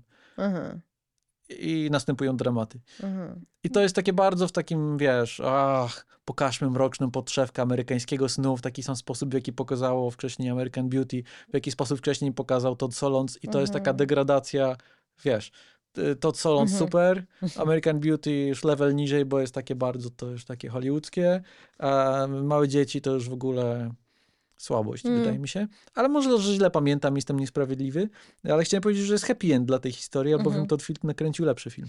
No, Zajęło mu to 20 lat. Także zajęło. Nie, patrzę się na zegarek znowu. zajęło, znowu się patrzy na zegarek. Także nie kręcił tego filmu przez 20 lat, żeby nie było, ale Mi się podoba też m, takie luźne uwagi może na koniec. Podoba mi się bardzo to, jak to jest właśnie nakręcone, że, że, że te próby orkiestrowe to jest jakby tak trochę dokumentalny styl kręcenia tego. Znaczy, że nie mamy jakby a teraz pięknie gra orkiestra czy coś, tylko mamy jakieś takie fragmenciki, że właściwie to, co, to, co jest interesujące w, w tych scenach, to jest ta interakcja między tar a muzykami i, i to, jak ona właśnie próbu, próbuje dojść do czegoś, do jakiegoś setna mm, tego utworu i, i dojść razem z tymi muzykami. I to mi się bardzo podobało. No to już jest fajny obraz takiego życia muzyków. Ja Mhm. co prawda w Mójsie mówiłem, że te rozmowy muzyków są dość niewiarygodne, ale potem się okazuje, że ja powtarzałem, uświadomiłem sobie, że Tam ci ktoś w komentarzu ktoś mi w napisał. komentarzu napisał, że nieprawda i ja potem sobie uświadomiłem, że ja powtarzałem nie własną opinię, tylko A. powtarzałem coś, co przeczytałem w Facebooku napisane przez kogoś innego, kto powoływał się na swoich przyjaciół muzyków, A, więc teraz już nie wiem, kogo mam wierzyć. Ale potem obejrzałem film raz jeszcze i teraz mam wrażenie, że te rozmowy są faktycznie dość wiarygodne. Mhm. Plus ciekawa jest ta cała obyczajowość e, tego świadka, te ich dziwne jakieś rytuały, zwyczaje, takie plemienne prawie, że jak oni tam Mhm. o, walą swoimi smyczkami i to wygląda jak jakieś o, niemalże wiesz, Tak. e, przez- jakieś pierwotne ludy wybierają Mhm. swojego nowego króla. I to trochę prowadzi też do takich e, miejsc, które spuszczają trochę powietrza z tego filmu, bo wyda, Mhm. wydaje się na pierwszy rzut oka, że ten art jest taki napompowany, taki poważny. Właśnie mówimy art house lat 70., Tak. Fassbinder i bla, bla, i Kate Blanchett gra swoją wielką rolę i artysta modernistyczny, ale jest też trochę e, komedii w tym filmie. Jest komedia, właśnie to chciałam powiedzieć, że jest komedia. Co, zresztą zrobiłam sobie notatkę, jak to ogl- oglądałam ten film, bo tam jest taka scena, jak on, ona na sam końcu, już na tych Filipi, powiedzmy Filipinach, płynie łódką Mhm. I ja myślę sobie, Jezu, to jest jak z czasu apokalipsy. Dokładnie, jest taka, takie samo ujęcie jest w czasie apokalipsy, Potem więc mówią o krokodylach a z potem- filmu z Brando. tak, że uciekły krokodyle z filmu z Marlonem Brando. Co też jest z drugiej strony ciekawe, bo on, ona mówi, o to było dawno temu, a, on, a chłopak jej odpowiada, tak, no przetrwały. Więc to też tak jakby sugeruje, że możliwe, że ona też przetrwa, że ona będzie jak ten krokodyl, który przetrwa, przehibernuje gdzieś. No, ale też nawet ta komedia ma dużo różnych twarzy, Mhm. bo z jednej strony mamy takie duże, taką grubą krachą napisane sceny komediowe, jak scena z akordeonem, gdzie ona Mhm. A tak, naprzykrza się sąsiadom. E, bardzo, bardzo mi się to podobało. A z drugiej strony mamy takie małe smaczki w zasadzie, na przykład y, kiedy jest ta scena przesłuchania Mhm. i Tar u- uświadamia sobie, która wiolonczelistka ma właściwe buty Mhm. i, I- widzimy, jak marze gumką Tak. swoje noty, żeby zaraz dać wyższe. Tak, tak, tak. I to jest takie coś, co możesz w zasadzie mrugnąć i tego nie zauważyć. Mhm. Więc trzeba też y, uważnie oglądać ten film, żeby No, wyłapać też te tony, trzeba. te tony komediowe nawet. Tak, tak, nie, no zdecydowanie trzeba to oglądać uważnie, ten film, bo tam, tam jest mnóstwo takich jakichś drobnych rzeczy i bardzo dużo jest długich ujęć. Nie wiem, czy zwróciłeś na to uwagę. Też właśnie takich ujęć, co to mówiłam na początku, które służą opowiadaniu historii, a nie, a nie, popis- nie są popisowe. Jest ta scena, jak pierwszy raz tak wraca do, do domu z, Mhm. Po tych wykładach slash e, wywiadach. To wszystko jest jednym ujęciem nakręcone Mhm. żona, partnerka ma atak nie chciałam powiedzieć atak serca, no ale jakiś ma problem z, z sercem, co się okazuje, że tak ukradł jej pigułki, Mhm. prawda? Co, co też ona jakby potem wyciąga te pigułki tam z kieszeni i Mhm. podaje, że znalazłam, czy to ta, Hmm? prawda? I potem one się przytulają, jest jakieś super czerwone, różowe światło, takie ciepłe różowe światło, które bardzo ociepla jakby to wnętrze, taka, taka różowa lampa. I potem dokładnie w tym samym miejscu, jak tak wraca już po tym, jak została powiedzmy zdemaskowana i jak Mhm. Sharon odkrywa, że ona pojechała z Olgą i ta taśma zmontowana wy, wypływa, Mhm. Y, to, to jest dokładnie też jednym ujęciem po zrobione i dokładnie w tym samym miejscu jest, w tym samym pokoju jest konfrontacja, tylko że ta, Mhm. ta lampa już nie jest dominująca, tylko jest niebieskie światło dominujące. Tak jakby kamera jest Mhm. troszeczkę w innym, w innym miejscu po, ustawiona, ale też jest wszystko w jednym ujęciu zrobione. To jest po prostu majstersztyk. Ale to, to, to potem już o tych takich płynących, ruchomych ujęciach, a są Mhm. też takie fajne miejsca, takie mniej, jeszcze mniej widoczne. Po prostu Długie kamera ujęcie. stoi, Takie, że kamera stoi i po prostu bohaterowie się ruszają. potrafia jakby, od, Tak. pozwala oddychać sytuacji i wydobywa takie właśnie miejsca jakichś takich napięć, gdzie ktoś mówi Lidii coś niemiłego albo prze- przekazuje jakąś informację, Mhm. ona musi zareagować i widzimy w jaki sposób ona ma taki moment zawahania na przykład. To kiedy jedna z asystentek na przykład podczas którejś z prób e, jej mówi, że o, pojawiły się pierwsze jakieś tam oskarżenia pod twoim adresem, Mhm. że ta dziewczyna popełniła samobójstwo i Lidia musi Udać, że Musi nie. się zastanowić, w jaki sposób ma na to zareagować, bo ona ją Mhm. pyta, czy, czy pamiętasz taką osobę jak Krista? Jest taki moment zawahania Mhm. I my, się, my wiemy, że ona ją oczywiście No pamięta. wie, oczywiście, że wiemy. I, Tak. I czekamy, w jaki sposób ona to powie i Mhm. widzimy, że ona sama się jakby zastanawia, czy mam skłamać, czy mam nie skłamać. Mm. I ona w końcu mówi, że ach, pamiętam, ale coś tam. Tak, tak. No tak, albo na przykład ta scena, kiedy ona informuje swojego zastępcę, Sebastian on chyba jest. Człowiek z długopisem. Człowiek z długopisem, tak. To też jest, tam też jest taka komediowa, gdzie ona zabiera mu ten długopis i chowa Mhm. za plecy.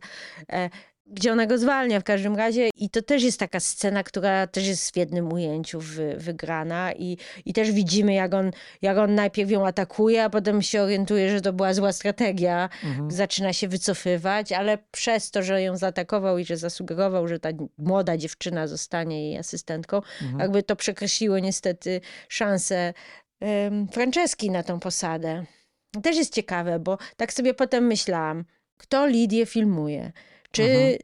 Bo też jest dosyć czas zaburzony w tym. Jest. Więc nie wiemy, ile czasu minęło między różnymi rzeczami. Na przykład y, na koniec to widać Tak. dobrze, gdzie pojawiają się sceny z Filipin, a potem się cofamy i mamy kilka scen ewidentnie wcześniejszych i potem znowu wracamy Mhm. na Filipiny. Tak. I myślisz sobie, kto ją filmuje? Czy to jest jedna osoba, czy to jest wiele osób? Mhm. Czy po prostu ludzie ją filmują, bo ona jest sławna i czy ktoś ją obserwuje? My widzimy, że na tym wywiadzie jest obecna Krysta, prawda? Bo ma te rude włosy. Mhm. I, ale pytanie, czy, czy Franceska pisze sobie z Kristą? Czy Mhm. tak samo Franceska nagrała ten wykład i zmontowała Potem ten... jest, jeszcze jest to spotkanie autorskie w Tak. Stanach Zjednoczonych. Też ją ktoś tam filmuje. Ktoś ją tam filmuje, ale to już nie jest Franceska, bo przecież to nie Franceska z nią poleciała.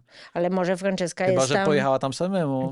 No, to, to jest ciekawe, bo to też jakby pomaga dekonstruować, że Lidia ma jakby poczucie, że ona jest, że ona ma kontrolę. Okazuje Mhm. się, że ona wcale nie ma kontroli, że jej Mhm. się wydaje tylko, że, że, Mhm. że, że tu nagle, bo tak, tak jak cały czas z nią jesteśmy, to tu nagle, mimo że jesteśmy z nią, jesteśmy zupełnie z kimś innym, prawda? I patrzymy się na nią zupełnie czyimiś innymi oczami. I to też nas, nam, no, ciekawy aspekt.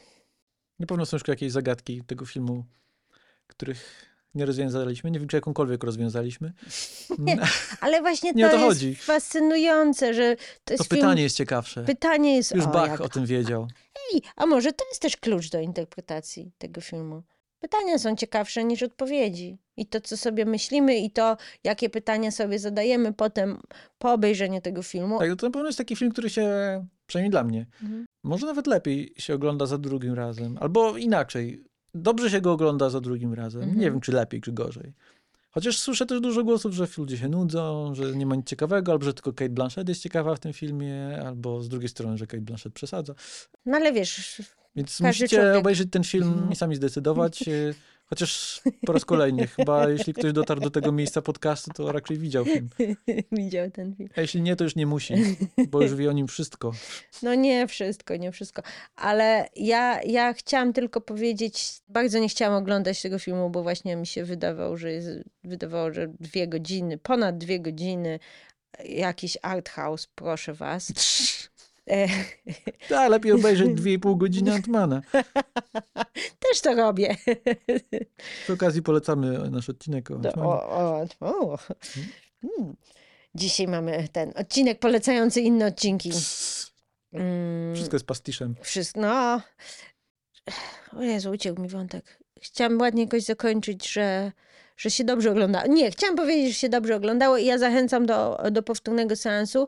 Polecam znalezienie duchów i innych jakichś takich smaczków, bo, bo ten film jest naładowany, przeładowany, chciałabym Kurde, powiedzieć. faktycznie, nie? teraz będę musiał obejrzeć po raz trzeci, szukając duchów. Ale to jest przyjemne, no. To jest przyjemne, dobrze się to ogląda. O. Dobrze, że już wiem, w których są scenach. Mm, mm. Może są jeszcze w jakiejś, słuchaj. Tam, tam, tam. Zobaczymy. Ob obejrzymy, Obejrzymy, zobaczymy. obejrzymy, zobaczymy, albo i nie zobaczymy. W każdym razie dziękujemy za uwagę, żegnamy się i do usłyszenia.